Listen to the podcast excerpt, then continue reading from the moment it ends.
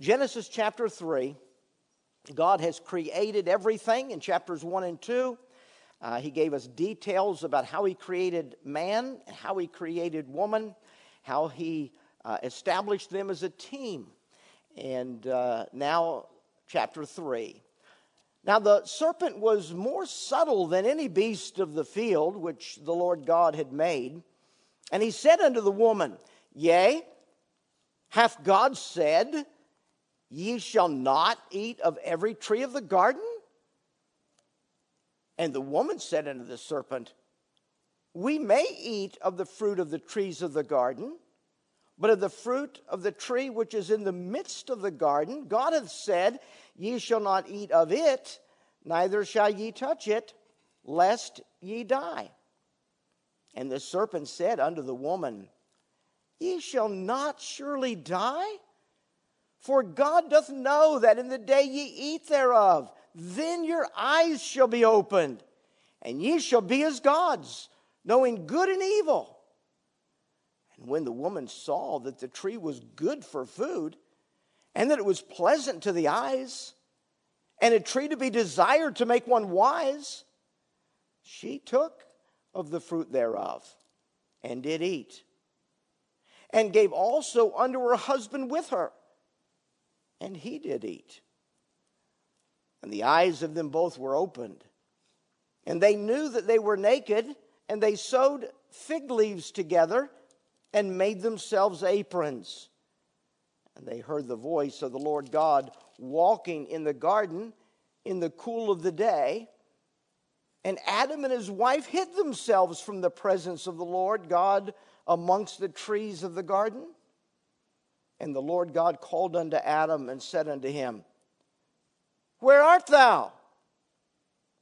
And he said, I heard thy voice in the garden, and I was afraid because I was naked and I hid myself. And he said, Who told thee that thou wast naked? Hast thou eaten of the tree whereof I commanded thee that thou shouldest not eat? And the man said, The woman whom thou gavest to be with me, she gave me of the tree, and I did eat. And the Lord God said unto the woman, What is this that thou hast done? And the woman said, the serpent beguiled me, and I did eat. And the Lord God said unto the serpent, Because thou hast done this, thou art cursed above all cattle and above every beast of the field. Upon thy belly shalt thou go, and dust shalt thou eat all the days of thy life. And I will put enmity between thee and the woman, and between thy seed and her seed it shall bruise thy head, and thou shalt bruise his heel. Unto the woman he said, I will greatly multiply thy sorrow and thy conception. In sorrow thou shalt bring forth children, and thy desire shall be to thy husband, and he shall rule over thee. And unto Adam he said, because thou hast hearkened unto the voice of thy wife, and hast eaten of the tree of which I commanded thee, saying, Thou shalt not eat of it. Cursed is the ground for thy sake. In sorrow shalt thou eat of it all the days of thy life. Thorns also and thistles shall it bring forth to thee, and thou shalt eat the herb of the field in the sweat of thy face shalt thou eat bread, till thou return unto the ground. For out of it wast thou taken, for dust thou art, and unto dust shalt thou return. And Adam called his wife's name Eve, because she was the mother of all living. Unto Adam also and to his wife did the Lord God make coats of skins and clothe them. And the Lord God said, Behold, the man has become as one of us to know good and evil. And now, lest he put forth his hand and take also of the tree of life and eat and live forever. Therefore, the Lord God sent him forth from the Garden of Eden to till the ground from whence he was taken. So he drove out the man, and he placed at the east of the Garden of Eden cherubims and a flaming sword which turned every way to keep the way of the tree of life. Take your Bibles with me and turn to Genesis chapter 3. Genesis chapter 3, you know, we've all seen our share of before and after pictures. Uh, they seem to uh, pop up uh, continually in life. This next screen will show you some uh, before and after photos. Uh, the furniture restorers are always happy to show you the before and after photos. The cosmetic surgeons will even show, or the hair, hair restorers rather, will show you the before and after. I, that, that, that's a picture of one of our guys here at the church, uh, before and after. Uh, and then there's the landscapers that want to show you the front yard before and the front yard after, or maybe the backyard before or the backyard after. And there's always lots of before and after pictures to show us what it looked like before they showed up on the scene and what it looked like after they finished their work. Well, today we're going to consider a more amazing before and after picture than anything that we have ever seen before. It's the before and after picture that doesn't follow the, the direction of the before and after pictures that were just on the screen. Because on those, the before picture wasn't so hot. But the after picture was amazing. The before and after picture that is in the scripture we're considering this morning uh, shows us the before picture that was really amazing and the after picture that left much to be desired. We are on Sunday mornings looking at family designed by God and learning how God designed the very first family he created in the Garden of Eden. Uh, we started by looking at how God created Adam and Eve as a team in chapter 1 of Genesis and how that they were a team working together uh, to accomplish a great work of God. And then we saw in the second message that, that, that Adam was the team's captain. And, uh, and and then the third message, Eve was the team's co captain, and how God created them at different times out of different substances for different purposes. And He designed them uniquely for the role that He created them for. And so we have seen this amazing, uh, this amazing picture of before Genesis chapter 3. A picture of a team with a great spirit. A picture of a servant leader who, who loved uh, the, the one that he led and led her through that love. We saw a perfect helper uh, that, uh, that lived to be able to make the captain of the team effective and successful. But then all of a sudden we get to chapter three and everything gets messed up. And the after picture leaves much to be desired when compared to the before picture of God's perfect family that he designed. In chapter 3, we read that man and woman rejected and reversed the roles that God created for them. We saw the man accuse the woman as the source of all of his problems. We saw both kicked out of the Garden of Eden. And we get to the end of chapter 3 and we say, What happened? Chapter 1 and chapter 2 was so glorious. Chapter 1 and chapter 2 was the perfect family. Everything was as God designed it to be, and it was perfect. And then all of a sudden, chapter 3 comes along, and the team fails drastically. And so this morning, I want to paint the after portrait of what the team looked like after sin entered into the world. I want you to know that Genesis chapter 3 is one of the most profound chapters in all the Bible. Everything else in the Bible after Genesis 3 is the unfolding and it's God's description of what happened in his human fa- in his human family after sin brought the downfall of, of Adam and Eve's relationship and Adam and Eve's life. Everything else in the Bible from that day forward unfolds in, in such detail the ramifications and results of Genesis 3. That's why Genesis 3 is so important to understand. We can't understand our Bible if we don't understand Genesis chapter 3. Genesis chapter 3 provides for us a picture of sin as the problem and Jesus as the answer. In Genesis chapter 3, we have the rest of the Bible.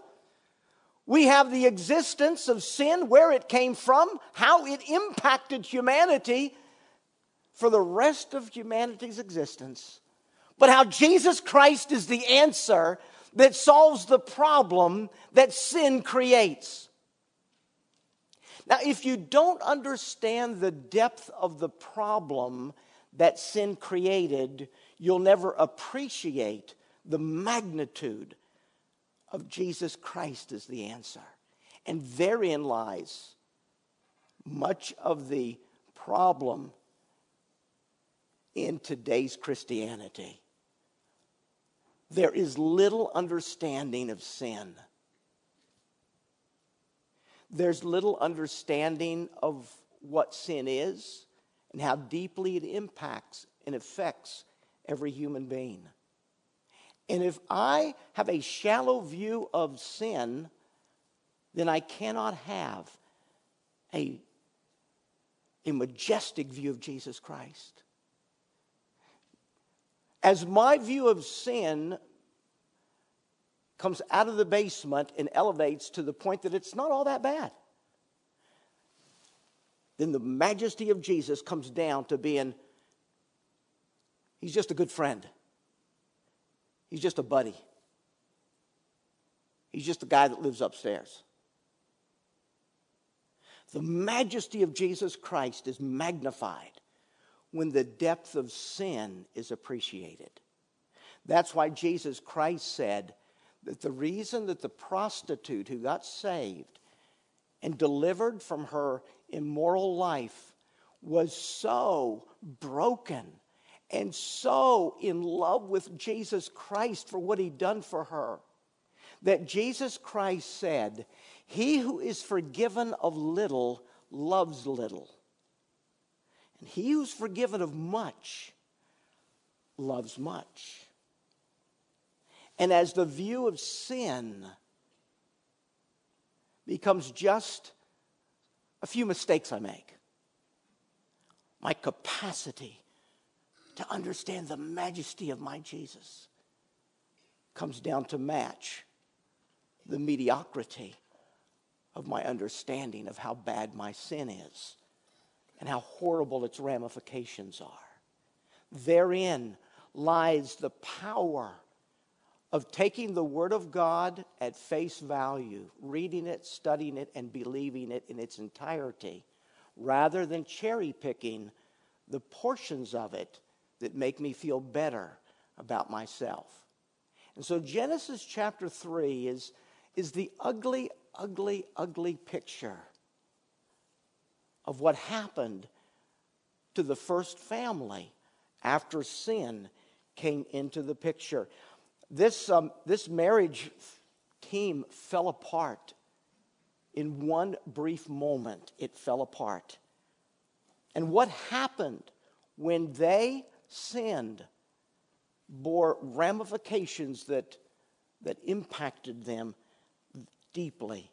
Because sin robs us, it robs our homes of unity, of relationship, of peace, of joy, and of all the comfort and benefit that God designed to be the commonplace daily experience of a home that He designed it. But the good news is that God provides an answer that reverses the impact of sin. And that good news comes in towards the end of the chapter. Now, understanding chapter 3 isn't only about husband wife relationship, although the only human beings that existed in Genesis 3 was a husband and a wife. But the magnitude of the sin that entered into their home affects all of us, whether we are in a home, whether we have a spouse. It, it, it, it impacts us no matter who we are and where we are. It impacts us everywhere all the time. What I want us to do this morning, and this is a two part message, next Sunday morning, uh, we will, as you see, there's a part one up there, I believe. We'll see part two of the failure next week. Will take us two weeks to understand Genesis 3. This morning, I want to share with you the consequences of sin. What does sin do to you? What are the consequences of sin in your life? And Lord willing, next Sunday morning, we will look at the sin itself and find out what was sin. What did they do that made it sinful? And so this morning, the consequences, next Sunday morning, Lord willing, the, the uh, identity of sin and what it is in our lives. So let's look at the consequences. You see, there's three consequences on your little sermon worksheet there in front of you.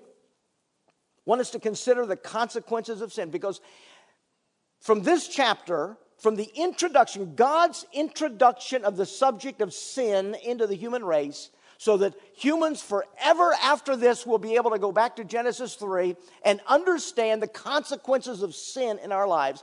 God painted a portrait of three consequences. Here's the first consequence these are consequences within you. The consequences within you. Doesn't matter if there's anybody else around. Doesn't matter if you're if you have a spouse or if, or, or, or if it's at work or, or, any. It doesn't matter. It's you as a person. What does sin do to you as a person? And there are two consequences of sin within you.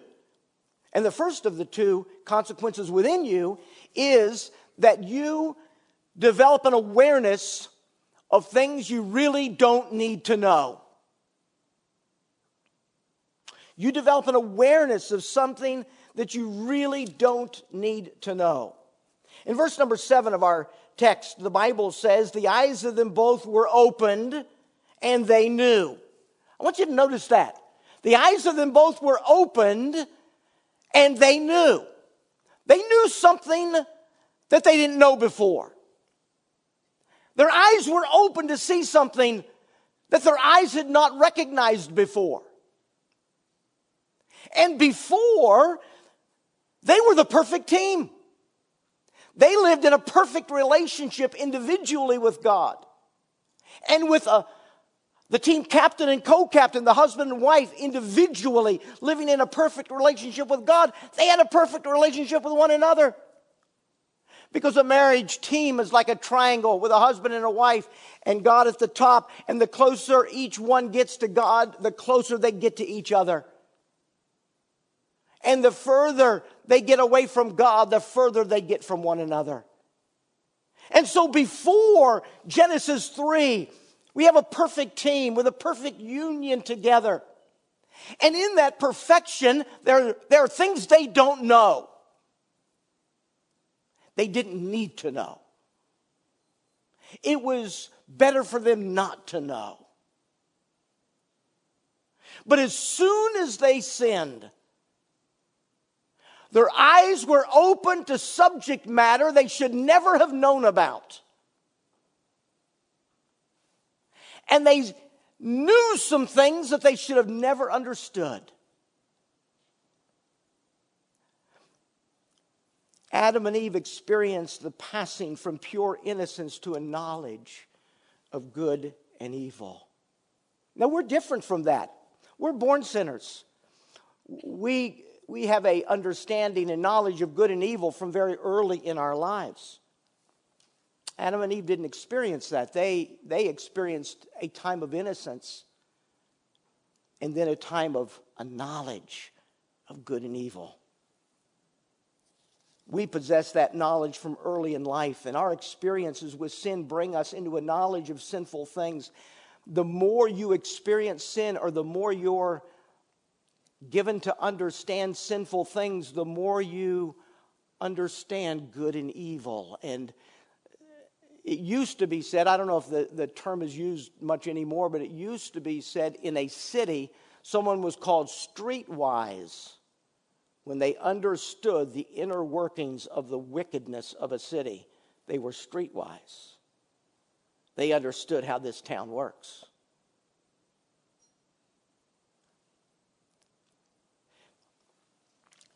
God has a knowledge of good and evil without becoming influenced by evil. That's an interesting thought to meditate on. God has a knowledge of good and evil without being influenced by the evil that he knows. Because he's God and there's nothing sinful in him. There's nothing that can get a hold of him by way of temptation. Because there's nothing in him to get a hold of to tempt him to do wrong. God, in his perfection, in his holiness, is not influenced by the evil that he knows pervades the created world that he created. We're not like that. Adam and Eve were like that. We're not like that. Satan tempted Eve to disobey God with the promise that she would become like God and know good and evil. Oh, Eve, if you'll just, God is holding back from you knowledge and information and awareness that, oh, if you could just, He knows that if you eat that fruit, you'll be like Him and you'll know good from evil. The reality was when they ate the fruit, they did become like God in that they knew good from evil, good and evil, but they, did, they were not like God in that they were not of a, uh, of a of an essence and a character that sin could not get a hold of them and draw them into sinful behavior. God could know good from evil and not be influenced by the evil. Man can know good from evil but cannot not be influenced by the evil. Understand that knowledge without the divine character necessary to not be influenced by that knowledge is dangerous. Let me say that again. Think carefully about that. Knowledge without the divine character necessary to not be influenced by that knowledge is dangerous. Such knowledge will demand that it be acted upon. And this creates an inner turmoil and temptation in the heart of a human being. Don't let kids learn what they don't need to know.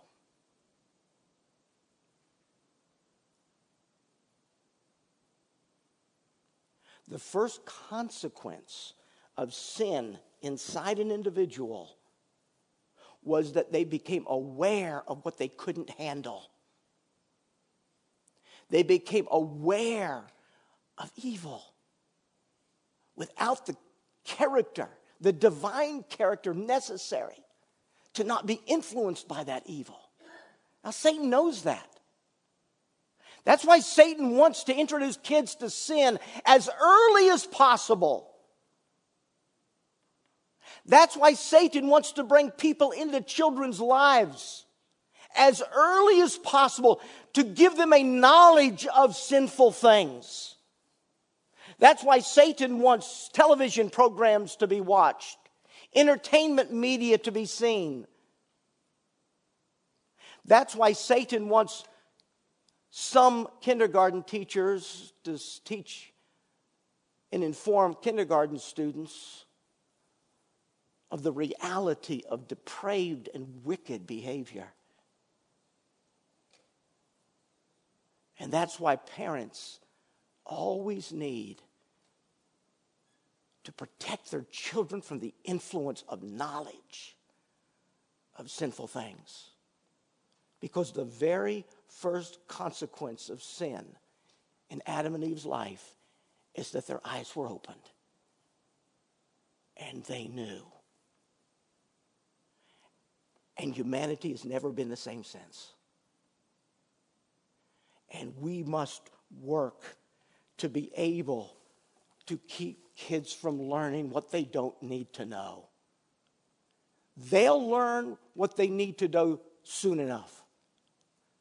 Preserve their time of innocence, preserve their childlike innocency as long into their life as you possibly can by controlling who and what influences them and has their eye gate and their ear gate. Because the first consequence of sin is to become aware of things that I didn't need to know. If Adam, if Adam and Eve needed the knowledge of good and evil, God would have given it to them when He created them. They didn't need that. There are things our kids don't need. I want to read a couple of verses from the book of Jeremiah. I'm not sure. I th- yeah, I did put the reference, but I want to read.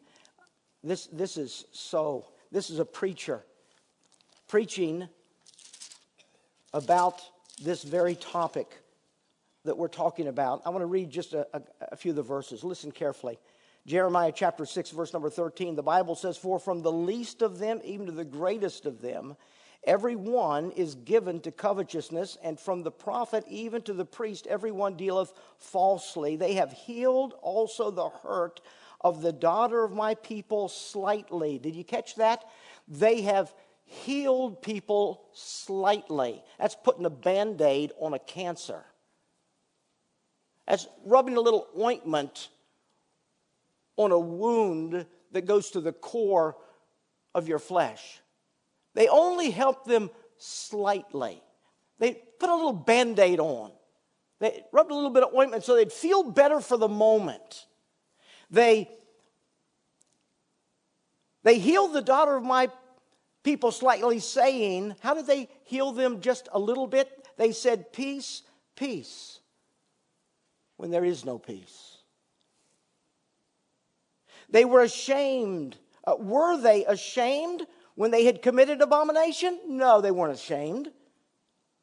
They were not at all ashamed. Neither could they blush. Are people ashamed of sin? No, they're not ashamed of sin. They have even lost the ability to blush. I'm old enough to remember the day when certain things would not be said by a man in the presence of a lady out of respect for the lady. I'm old enough to remember a time where certain jokes or certain things that would be said would cause someone to blush because they're so ignorant of that subject. They're so ignorant. That's not a part of their daily life. That's not a part of the way their mind works. And they blush and they're embarrassed. God says, were they ashamed? No, they weren't ashamed. Neither could they blush. Therefore, they shall fall among them that fall. At the time that I visit them, they shall be cast down, saith the Lord. Thus saith the Lord Stand ye in the ways and see, and ask for the old paths, where is the good way, and walk therein, and ye shall find rest for your souls. Well, we need to shout that from the, from the housetop in America today. Go back to the old paths. Go back to the way it used to be. It was the good way, it was based on the Word of God. But what do people say when you say go back to the old paths? Verse number 16 goes on to say, But they said, We will not walk therein. You can't make us go back to the old ways. And we're not going to blush anymore. And also, I said, watchmen over you saying, hearken to the sound of the trumpet. And they said, we're not going to hearken. I'm going to put preachers out there to uh, trumpets to trumpet the word of God. And, and we're not going to listen. We're not going to listen to the trumpet. We'll not hearken to the trumpet. Therefore, hear ye nation and know, O congregation, what is among them. Hear, O earth, behold, I will bring evil upon this people, even the fruit of their thoughts, because they have not hearkened unto my words, nor my law but rejected it. Wow. Wow. God said, You don't know my word anymore, but you sure know all about sin. You don't know what thus saith the Lord is, but you sure know what Hollywood says. You can't quote scripture, but you can rattle off entire songs whose words defame God. You don't know much about my word, but you know a lot about sin. You know, we need to keep a knowledge of sin from the awareness of people, everyone.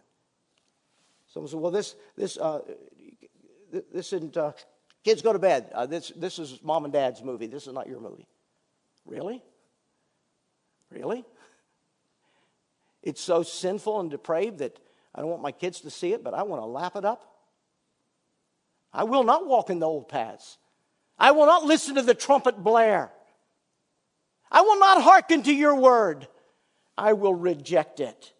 Then a couple of chapters later, in chapter 8 and verse number 8, how do ye say we are wise, and the law of the Lord is with us? Lo, certain, lo, certainly in vain made he it. The pen of the scribes is vain. You claim to know the Word of God, but yet at the same time you say the Word of God is vain? And the scribes who wrote the Word of God were vain? You, you, you say that you're wise, and at the same time, you don't listen to the whole counsel of the Word of God. You cherry pick the parts you want to believe in. The wise men are ashamed. They're dismayed and taken low. They have rejected the word of the Lord. And what wisdom is in them? They've rejected what God said and they say they're wise. What wisdom is in them once they've rejected what God says? Therefore, will I give their wives to others. In other words, he would, he would judge them and kill the men and give the wives to the soldiers of the invading army. Their fields to them that shall inherit them. For every one of the least, even unto the greatest, is given to covetousness. From the prophet even to the priest, everyone dealeth falsely. They have healed the hurt of the daughter of, of, uh, of the daughter of my people slightly, saying, Peace, peace, when there is no peace. Were they ashamed when they had committed abomination?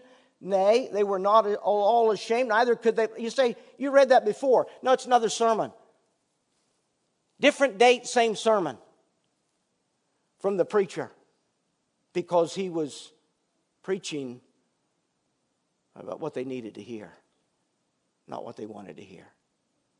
Same sermon, different date from Jeremiah.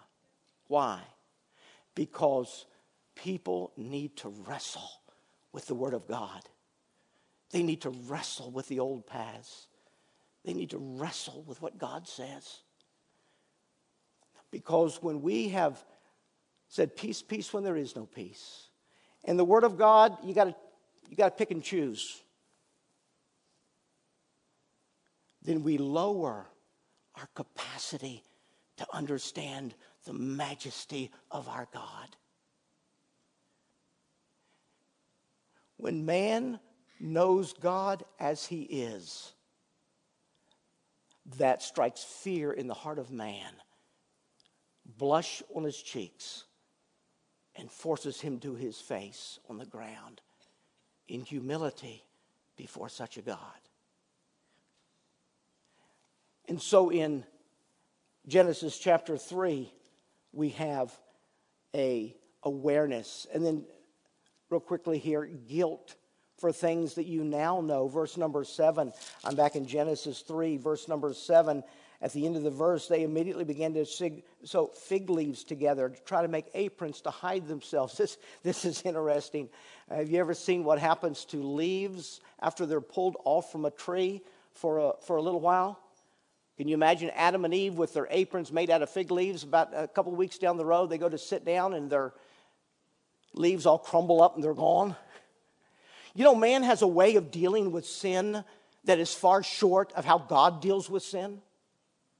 You know, man will make up his own ways to deal with the problem, and they're different than the way God makes up to deal with the problem.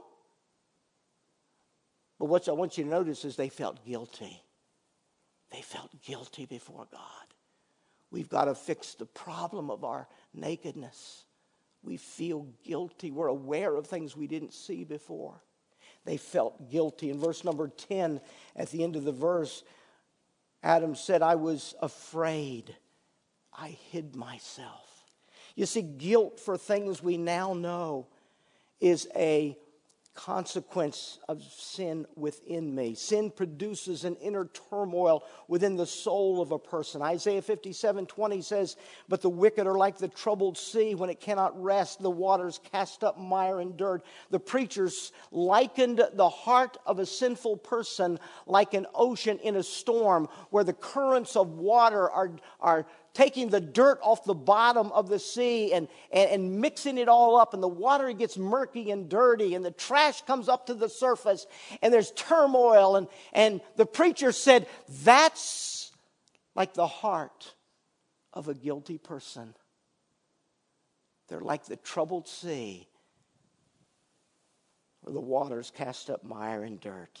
You know, we'd be better off to know less about sin no matter what our age, we'd be better off to know less about sin. Because the first consequence of sin is that I become aware of things that I really don't need to know about. And then I have a turmoil because what I know demands action on my part. And I begin to wrestle over the temptation to sin and turmoil and guilt become real in my heart. This is the consequence of sin. By the way, that's the first step in salvation. Because until a person becomes aware of how God sees them, and, and until guilt begins the turmoil of their soul of meeting such a holy God and being cast into hell, they are not capable of understanding the love of God expressed on Calvary. Sin has consequences. Let me show you real quick the others. Um, sin has consequences that affect you with God. You see, the, the, the, the second consequence is deeper than the first. The first consequence impacts my heart, what I become aware of, what I begin to feel guilty for. But the second consequence affects me with God and we see in verse number 8 to 10 the fear of God. Man began to fear God because of his sin. Uh, of his sin. Adam said, I, I heard the voice of the Lord God walking in the garden in the cool of the, of the day. He, he, he'd heard that voice before. He'd heard the voice of God before. It never caused any problem. He could hear the voice of God and respond to the voice of God. Now, that wasn't a problem. But all of a sudden, it's a problem now. I heard your voice. I hid myself. Verse number 10 said, I hid my, verse number, uh, verse number 10, I heard thy voice in the garden. I was afraid. I was afraid. I feared God. Fear of God is first introduced to us here. The fear of God. What is the fear of God? The fear of God is to hate everything he hates and love everything he loves. And all of a sudden, there is in my heart that which God hates. And I'm scared because it impacts my relationship to God. What is it to fear God? It's to have a wholesome displeasure, a wholesome dread of displeasing Him. All of a sudden, I had never, I'd never displeased God before. He was never upset with me before. I, I never did anything that I felt guilty of before. I heard His voice and it was great. I hear the voice of God. But now I heard the voice of God and I realize that I've done wrong. And that's a problem with God. And I'm afraid of God. And I'm going to hide from God because I fear Him. Adam and Eve began to be afraid. Satan had told them that by disobeying God, they would become like God. That was only partially true. And part of a truth wrapped in the skin of a lie is still a lie. And even though there was a kernel of truth in what Satan said, in the whole it was a lie. You will become like, like God only in the, in the realm of knowing what God knows, but you will not become like God because God has the capacity to know it without being impacted by it. But your knowledge of it resulted in your rebellion against God. Now they know that God is holy and they were not. And so Adam and Eve were faced with the reality that they had failed to live up to God's level of holiness. Did you catch that? They had realized the reality that they failed to measure up to God's standard of holiness. It's what the book of Romans talks about when the Bible says that we've all sinned and come short of the glory of God. That is, we've come short of God. We've come short of God's standard of what holy is. We've come short of what God's standard of right is. And when we realize that we have fallen short of God's standard of right, we're left with fear of God, hiding from God because of what I've done. That led to separation from God. Verse number 23 and 24 says that God cast them out of the garden drove them, drove them, verse number 24 says, out of the garden, put guards so they couldn't get back in. Do you know that was probably, although the Bible doesn't explicitly say it, that was probably an act of mercy? Can you imagine living beyond your physical ability to enjoy life? You know, sin broke, the result of sin was death. The breakdown of the genetic system, the DNA, Every generation we get further away from perfection. Every generation we've got more uh, uh, problems in, in, genetic mutations. Every generation away from Adam and Eve, we've got it gets worse and worse and worse and worse and worse. Can you imagine living forever and it getting worse and worse and worse and worse? The complications of sin on the human body, and yet never being able to die? Can you imagine living forever without any capacity to enjoy human life? It was probably a act of God's mercy that he put guards and didn't let them get to the tree of life where they could eat of the tree of life and not die. They would just get more diseased. They would get more problematic, but they couldn't finally die. The Bible doesn't say that. That's just an Elstalk thought. But I wonder if that wasn't an act of mercy. Separation from God. Moving man away from God so he could not fellowship with God. The consequence of sin regarding God. Well, let me, let me give you this last one. The consequence on your team. This is where it comes to the family. We'll have to, let me just introduce it. We'll have to, we'll have to deal a little bit more with it, Lord willing, next week.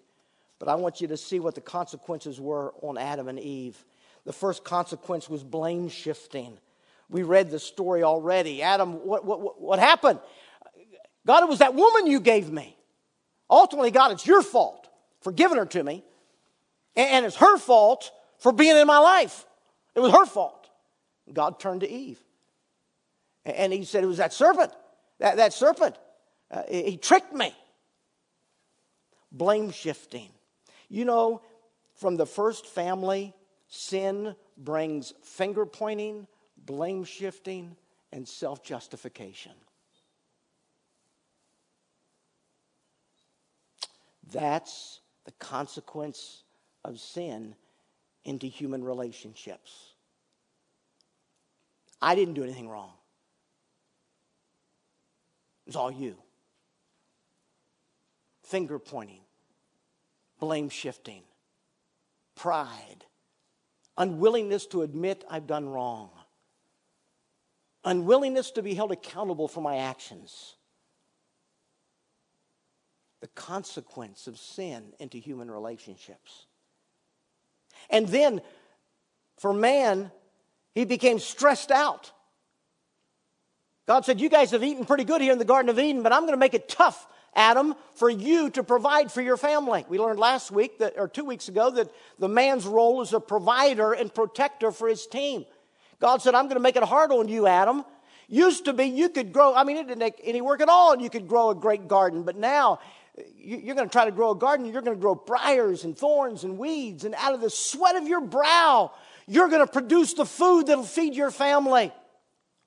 And so, one of the consequences of sin is a stressed out man who establishes a lifestyle level beyond his ability to provide, and then he's stressed out when the bills come. It's January and the credit card bills came in from Christmas, and now how are we going to pay the credit card bills from all the gifts we bought on credit card? And I'm stressed out, and how am I going to do this? And, and, and, and what is this going to mean to me? And stressed out men because they find it very difficult to provide for their family. And then for the woman, pain and conflict. We learned last week that woman brought death into humanity, and so God used woman to bring life into humanity. So every time a woman in the pain of childbirth is reminded, you brought death and pain into humanity. Then she holds that baby, and the joy of holding new life removes the stigma of bringing death. We learned that last week from, from the New Testament. But look at it a little bit further here. Look at verse number, uh, verse number 16. He said to the woman, I'll greatly multiply thy sorrow and thy conception. In sorrow shalt thou bring forth children. But notice the second part. Not only is the consequence related to childbearing, but verse number 16 says, and thy desire shall be to thy husband, and he shall rule over thee. You say, what in the world does that mean? Well, God didn't take any time without giving us a parallel so that we don't miss it. It's in the next chapter. Cain has sinned, and God pictured sin as a, as a, a, a beast just outside the door, wanting to pounce on Cain and destroy him. And God said, saying, uh, God said, Cain, sin lieth at the door, and it, and it wants to devour you, it wants to destroy you. Verse number seven of, uh, of chapter four If thou doest well, thou shalt, shalt thou be accepted. Cain, you can repent. You can repent and be forgiven. All will be well again.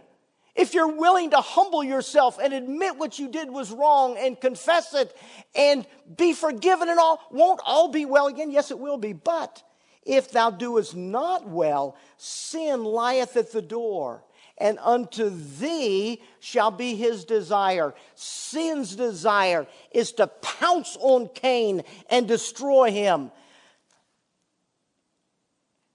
And thou shalt rule over him. Cain's responsibility is to rule over his sin nature. But his sin nature wants to pounce on him and devour him. Now, what does that have to do with, with, with Eve in verse number in chapter 3? Chapter 3, verse number 16, the end of the verse means thy desire shall be to thy husband. That is, thy desire, just like sin's desire at the door to control Cain, the woman's desire will be to control her husband, to dominate him. And what will the husband do in response? He will rule over you. Susan Foh, in her book entitled Women and the Word of God, Susan Foh said, I believe and she's speaking of verse number 16 here of Genesis 3. She said, I believe that aspect of the curse predicts marital strife brought on by a husband's oppressive rule over his wife and a wife's desire to dominate and lead the relationship. John MacArthur said, with the fall and its curse came the distortion of a woman's proper submissiveness and of man's proper authority. That is where the battle of the sexes began, where women's liberation movements and male chauvinism were born. Women have a sinful inclination to usurp man's authority, and men have a sinful inclination to put women under their feet. Conflict in the home. Consequence within me. I'm aware of stuff I really don't have any business knowing about, and I feel so guilty and tempted. Consequences with God. All of a sudden, I know I'm so different than he is, and I'm, I'm guilty, and I'm scared, and I want to hide from him because I know our relationship is broken. Consequences in people relationships, in the home, and other relationships as well. Blame shifting, stress, conflict, men dominating women, women trying to dominate men. These are all consequences of Genesis chapter 3. Without an understanding of Genesis 3, we're handicapped to understand the rest of the Bible. What did sin do? Sin left man and woman knowing by sin knowing sin by experience and being filled with guilt and turmoil over their involvement. Sin left man and woman fearing their accountability with God and suffering the separation from Him. Sin left man and woman justifying themselves and looking for someone else to blame for their actions. Sin left man stressed out over how to work to provide enough for his family. Sin left woman looking for ways to control her husband. Sin left man becoming autocratic in his efforts to control and rule his wife. Such are the awful consequences of sin that have played themselves out in humanity for all these thousands of years. But you know what the good news is? In Genesis 8, in verse number 21, the Bible said that the Lord God made coats of skins. For the first time in the created world that we know of, God killed a living animal slew it. Its blood drained out into the soil of the earth. He skinned it and took its skin. And he used the skin to cover over the nakedness of man and woman.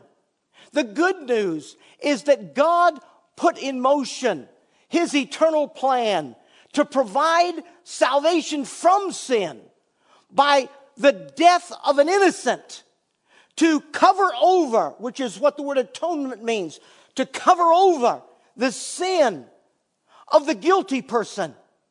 And then from that day on, altars were built, animals were slain, blood was poured out, carcasses were burnt as a sacrifice to God, saying, God, the only hope for me, the only hope for me is that something that didn't sin dies in my place to cover over the guilt of my own sinful actions.